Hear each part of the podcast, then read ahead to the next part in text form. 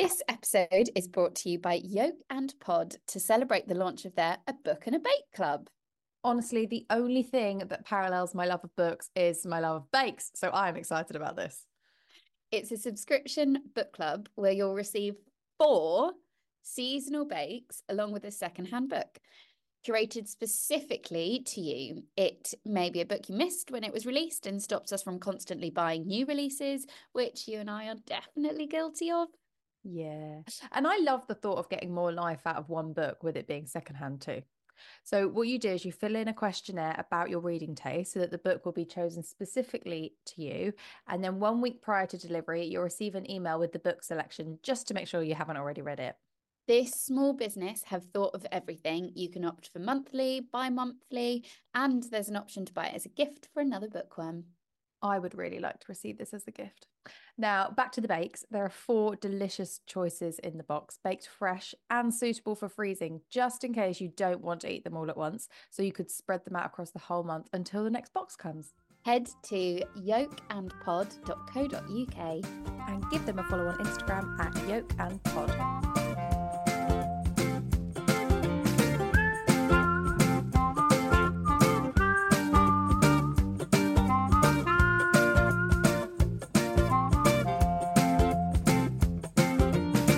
Welcome to Book Reccos Between the Pages. I'm Jess. And I'm Lauren. And we're the pals behind Book Reccos. This is the podcast where we chat all things books and just about everything in between. Today's episode is paid by Tandem Collective, but as always, all views are our own and completely sincere. They kindly invited us to the preview of American Fiction, which has been nominated for countless Oscars. The film follows a frustrated novelist professor who writes an outlandishly stereotypical black book as satire, only for the book to be published to high sales and praise.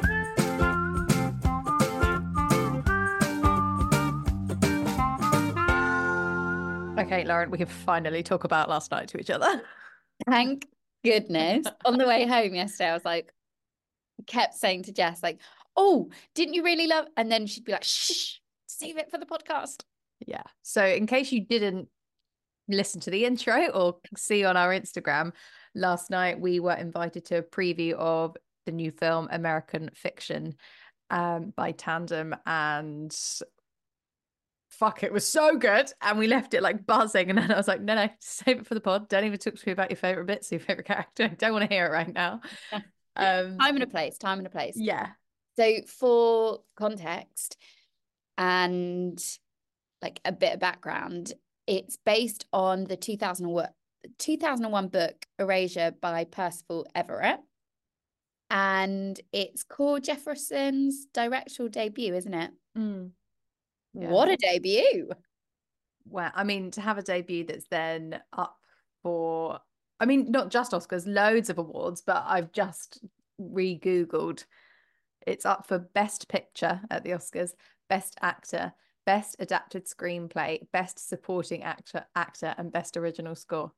Holy shit! And it's got five BAFTA nominations as well, and so Golden Globe. Like it's just, I'm so happy for it. It's in, so deserving. and also, it's like what an overachiever! what an overachiever! Directorial debut, yeah, up for an Oscar. Tick, killing it. And also, we should talk about where we went. Yes. Yeah, so we invited. The screening was at um Curzon in Aldgate, and gorgeous, like mid-century decor, very cool. We like sat on yellow sofas to watch it. Yeah, cinemas are back, you know. we were having this back. conversation last night, weren't we? Yeah. I was like, I'm, I'm not leaving my house after the pandemic. It's comfy here and I can just watch whatever film I want. Like, yeah, if you want to get me back to the cinema, it needs to have the vibes. It needs to have vibes and it needs to have yeah, some kind of bougie element. And Curzon's got that. It's got wine, two for ten pound cocktails on weekdays, pizza. Yeah, it's big fan, big fan, big fan. Um, and Tandem also did like this cute little drop for so it was an advanced screening, and under some of the seats were copies of the book Erasure, and we were both lucky enough to have copies under our seats, weren't we? Yeah. And you know what? I'm actually sometimes if I watch an adaptation of something, I mean, this is based on, so it's not a straight adaptation. I'll yeah. be like, well, I, what's the point in reading the book? But now I really want to read the book to see what was changed because yeah. this one is very modern. Like it's mm. modern day American fiction, whereas if this book was published in 2001, different world. There was no iPhone. Like, Shit. yeah. So I want to see what the differences are. Yeah. Ah, and I'm excited. I just thought the cast was perfect. I, I, I would love to know what the characters in the book are like, but for me, the cast in this was absolutely spot on. They had Jeffrey Wright as playing the main character, Thelonious, or or he's called Monk in the in yeah. the film. Any Hunger Games fans, he's in Hunger Games. So oh, that's win-win. That connection. Yeah, he's. I made the, the second one. Yeah, Sterling K. Brown played his like brother Cliff, Love. who will all know him from This Is Us, and I absolutely fucking loved that he could his character in this could not be more different to his character in This Is Us. Like in This Is Us, he is the very sensible brother. He's very pragmatic. He never steps out of line. Whereas in this, he's like, Hard boy rule breaker. Such a rule breaker. He's going through a divorce from his wife and two kids because you know he's just realized at the age i don't know how old he was say he's 40 that he's actually gay and he's now like making up for all the years he spent closeted and just going to town with like all the men he's dating and like fully embracing his identity and being a bit of a rule breaker and a rebel also like just sniffing cocaine off the kitchen table. Yeah. And he's just really funny. And very funny. Yeah. Very funny. Um, but it was also like I what I loved about the film was one, I came out and said to you, I've not laughed out loud like that watching a film in such a long time. It takes a lot for me to laugh out loud at a film. And there were multiple points mm. where I did. Just so many like scathing jokes or one liners that just felt so I don't know, just really, really made me laugh. Yeah. But it was also quite emotional in parts. Oh yeah. And I'll get you a film that can do both, folks. Mm. Oof, so good. Um like, right from the beginning too. Like not like there's a character, there's a story arc where it starts off you know, happy, a problem happens, and then it's all resolved and everyone's happy families at the end. This was like up and down constant roller coaster. Yeah. Roller coaster. Yeah. And so it's such a perfect film for bookish people because it's all about the publishing industry. And so basically, this author, Monk, has written quite a few books that are all really good but he's getting pissed off because they keep being sold in bookshops under the African American fiction sections. And he's like, they they're not anything about the African American experience. They're just there because I'm black, and so yeah. he's getting really pissed the off. The blackest part about this book is the fucking font. yeah, and uh, his agent is like, they just want a black book from you. And he's like, this book is black, like it's written by me, and I'm black. Like, what do you want from me? And basically, there's this woman who has recently published a book and it's so degrading to black people she is black and it's written i mean i can't remember what it is exactly but it's called something like Weeze lives in the ghetto yeah that's how it's spelled i'm not yeah picturing that and so he hears her, they're like, oh, she's stealing all the book sales at the moment. Everyone's going crazy for it. And it's because people are like, oh, I'm learning about the Black experience. And it's like a, in the short excerpt we hear, it's about someone that thinks they're pregnant or something like that, um, but written in like such a derogatory way. And so he gets really pissed off that his books aren't black enough for this new market that only want to read about them.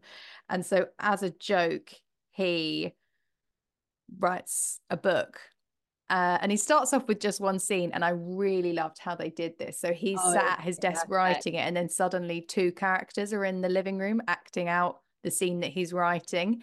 And so you're watching um someone that's on the run from the police coming in and like talking to their dad and I can't even remember what the scene was because I was like so in like as in what the words of what the book was.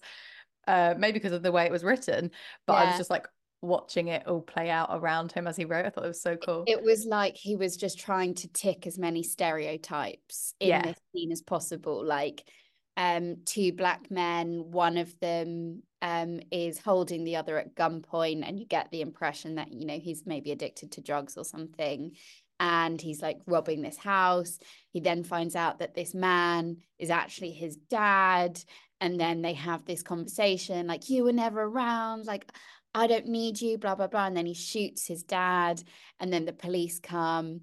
And like it is just like stereotype after stereotype. And that's what he's trying to make out in this scene. And he's not trying to do it from the standpoint of like, oh, this is going to be really intellectual irony. He's just like, he's writing it as a bit of a fuck you to the publishers. A major are- fuck you. The whole thing is like a bit of a joke. Like, so he what's really pissing him off is that so he has a PhD or is like a doctor but not a medical one. Both of his siblings are both medical doctors, but unfortunately, that's not a stereotypical black person. And so he's like, why does a black book have to just be about trauma? And it made me think back to when we interviewed Nikki about her book Wahala and how she was like, not everything has to be about a traumatic experience as a black woman. It can just be that you really like going for cocktails with your friends and a bit of drama happens in the social group. Oh, and you all happen to be black. And so it made me think of that interview that we had. Mm. Um, and he was just like, this is ridiculous. He writes one that's got loads of trauma in it and he sends it to his agent and he's like, what's going on? Like, are you joking? And his like, agent is black as well. Yeah. And he's, he's like, just send it out. Let's like, just, just send it out because. And if we ruin all our relationships with publishers, whatever. I'm like, he's just so sick of being told he needs to write a black book. Yeah. And so then he gets a call. so and at some point, Lauren, soon we're going to have to be careful about spoilers and what we say. But I think this bit's fine to say is that this is gets... all in the advert as well, actually. Oh, okay. He gets a call from a publishing house that want to pay 750k for it and we've got this white woman on the end of the phone who and I wrote this down when we were watching it. She says to him, his book is so raw and real. And it's like, it, it's literally fucking made up shit. Like, it's not real at all. And oh, maybe this is a spoiler and we shouldn't say the lie that his book agent says on the phone. Should we not? Because it's a I surprise. Think, I think let's say it. If you don't want to hear about it, just skip 30 seconds when you're listening. Okay, let's keep 30 seconds. Basically, whilst on the phone, his book agent is like, um, yeah, he's on the run. He's actually a convicted felon. Like because he's in... written it under a pseudonym. yes, yeah, good one. So then that gets out of hand, and then the film's like there's discussions about ad- adapting it and he has to appear in places and like he has to pretend to be yeah. a criminal it's so funny like he come becomes a bit like a Banksy of yes publishing world. Yeah, which as we all know is just Neil Buchanan from Art Attack. You're such a conspiracy theorist. it's my um, one conspiracy that I will beat home till about and die. Um, so that was it wasn't a spoiler, but if you're back with us, welcome back. 20 second reel. Uh, but yeah, his book is called, even the name is called My Pathology, and he spells it with pathology with an F instead of a, a TH. So even the name is like a fuck you, two fingers up at the publishing world. But yeah, they go absolutely nuts for it.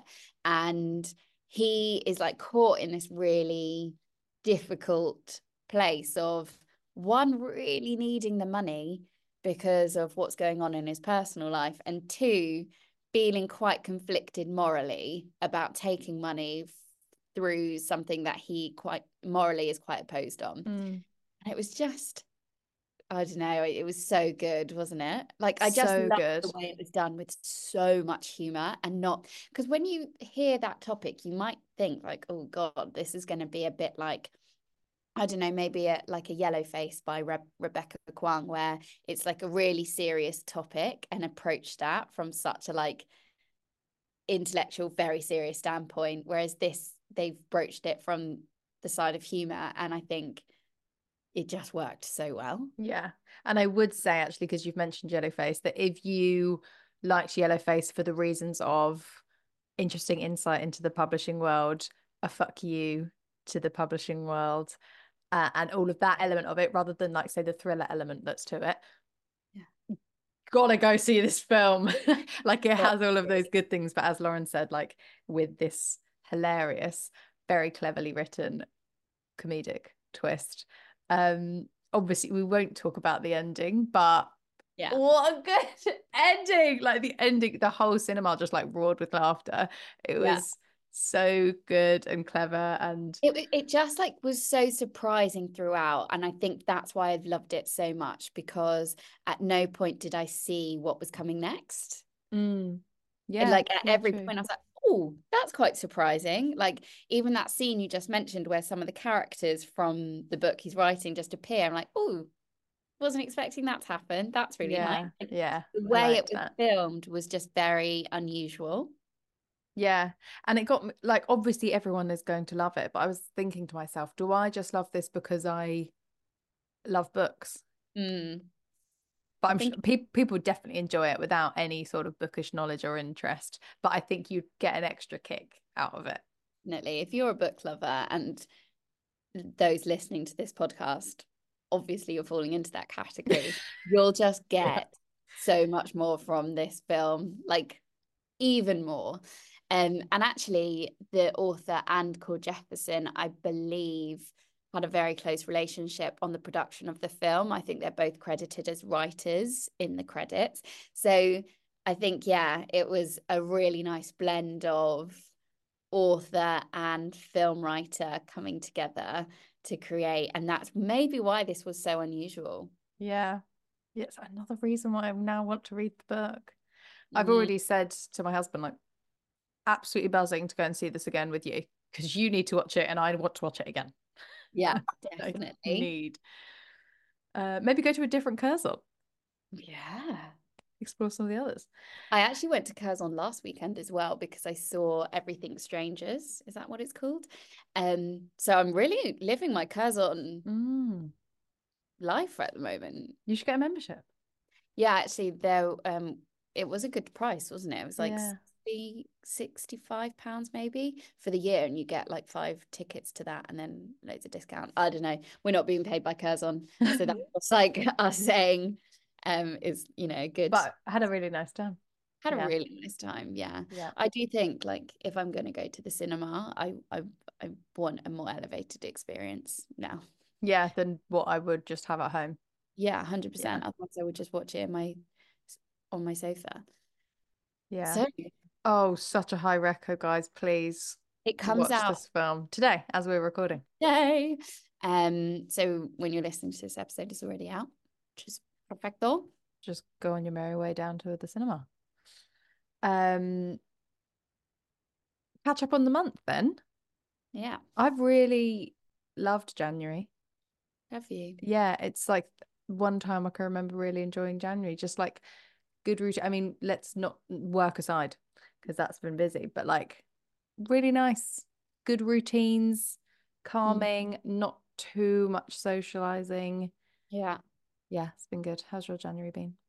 Yeah, very quiet because obviously we started, I started in Copenhagen, which kind of just made me poor for the rest of the month. Yeah. I haven't really done anything this month. You and I and our two friends, Cal and Kat, went to pottery. Yeah. Which I really liked. It was such a wholesome um activity to do with friends particularly yeah. during a month of january but we all said when we were there like we should do this more often because it was just very calming wasn't it yeah very nice until the end when i was like shit she's going to close the shop and i haven't finished um, yeah but yeah we, that was nice to make oh. it clear make the pottery we yeah. just painted it we were we were just painters um i really wanted to spotlight um a musical i went to see actually that's um based on a book, which is based on a true story. Um, it's The Little Big Things, which is about Henry Fraser, who was an up and coming rugby star and then got paralyzed and from I think he can move his shoulders so like from the shoulders down and then it's about his life after that and actually now he's an artist he paints with a paintbrush in his mouth and his paintings are incredible like I couldn't do that with my hands. They're just absolutely brilliant and it's about his life and his family and you know appreciating the little big things instead and the musical is done so absolutely brilliantly. It's in the round um every seat is a good seat and like the stage lights up. There's only 12 cast members so they like play different bits. They're really clever in the props that they use. Like they'll use one futon and you're like oh yeah i know i'm in the hospital now or oh yeah now i know i'm at the beach or whatever it might be. Um re- really gorgeous songs really good cast. It's only on till i think the 2nd of march or something so please if you can in february go and see it. I paid 30 quid for my ticket on the top row and i got upgraded to the third row but even if you're on the top, it would have been a good seat. Like being there, I was like, I'm happy to be upgraded, but I'd have been happy sitting anywhere. Mm. Such a gorgeous night.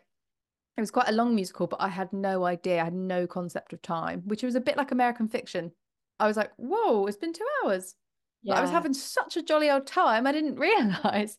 Yeah, I said to Jess uh, while during the cinema, I'm actually kind of worried I'm going to fall asleep because it was like after work and mm. my attention after work is never great when I'm looking at a screen. But I was so gripped for the whole film. So yeah. it does yeah. show, just go to show when you're watching something that you're genuinely invested in, your mental space doesn't matter because it will just be that escapism. And, yeah. escapism and it will just completely absorbs you. And I've bought the book for my husband's birthday. So I plan to then steal it off him and read. yeah. You've gotta make it work for you guys. um I also have a semi announcement that I haven't even mentioned to you yet, Lauren, because I'm still considering it. But obviously, January was such a good month because the Traitors was on. Yeah. And I am very seriously considering applying for Series 3. I said it out loud, and then my husband, who is so private and not into that sort of stuff, was like, "Oh my god, you so should." And I was like, "What? Sorry, you're endorsing this? That kind of makes me feel like I really should. If you think it's a good idea." He was like, "You'll be so good. Like we play so many board games, and a strategy board game is my fave." And also, I just kind of think, like, because I'm literally just going on it so that I can have fun and run around and be Claudia's friend. Like, I'm not going on it for the money. Like, you know, some people are like, right, I need 120 grand. Let me apply yeah. for the traitors if I get murdered, I'll be like, cool, I had had a really nice time in the castle. And like I'll just enjoy the experience. Obviously, I sweated through the whole final. So we, we have to do some practice on the energy levels and nerves. But what are your thoughts? I think you should do it. I think you should do it. I'm I'm endorsing this. The only thing is that I have absolutely zero interest in the like celebrity element. I don't want anyone in my business. I don't want to then like afterwards have to go on this morning. I have no interest in that. I grew up with mm. a famous sister. I've seen it first. I don't want anything to do with that. And mm. I don't know how you get out of that. I think apply and then cross that bridge when you come to it. Okay. This is what I was thinking. I could just apply. It doesn't mean I'm in it. Yeah, exactly. It doesn't mean you're committing to it either. Yeah. I just have to say really traitory things on the phone if I get a phone interview. Yeah. Channel Paul. what was it? He said something like cruel. Cruel one of his descriptors for himself. Yes, so good. And traitor. Yeah, epic. So that's that's the latest update. Feel free to encourage me via DM because it closes on 9th of Feb okay. or 11th of Feb. So I've really got to get my act together. Yeah. Big start to the year. Big start for the year. Could be um, going to Scotland twice. Any other takeouts from January? Oh, so many. I told you it was a really lovely month. I'm sure there's loads. You go, because I've just waffled on about traitors for ages. Have you got any?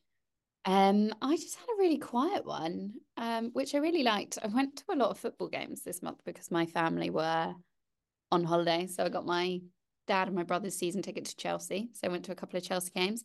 Went to a Chelsea ladies game Wicked. Enjoyed it. TV much. Um, and that's my main takeout. Work has been incredibly busy, so haven't had much of a much of a balance this month. Hoping February brings a bit more.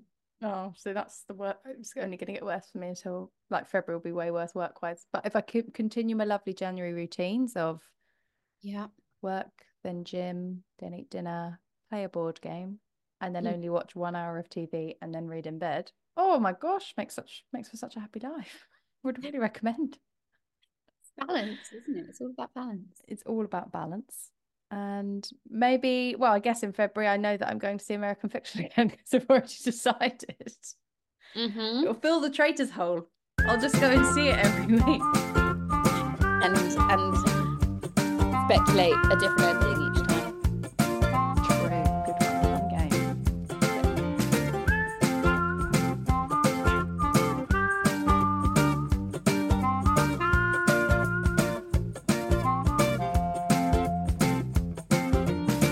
Thank you so much for listening. If you enjoyed today's episode, like, subscribe, leave a rating and review. It costs you nothing, but it genuinely means And don't forget to share our podcast with your reading buddy because they might like to listen as well.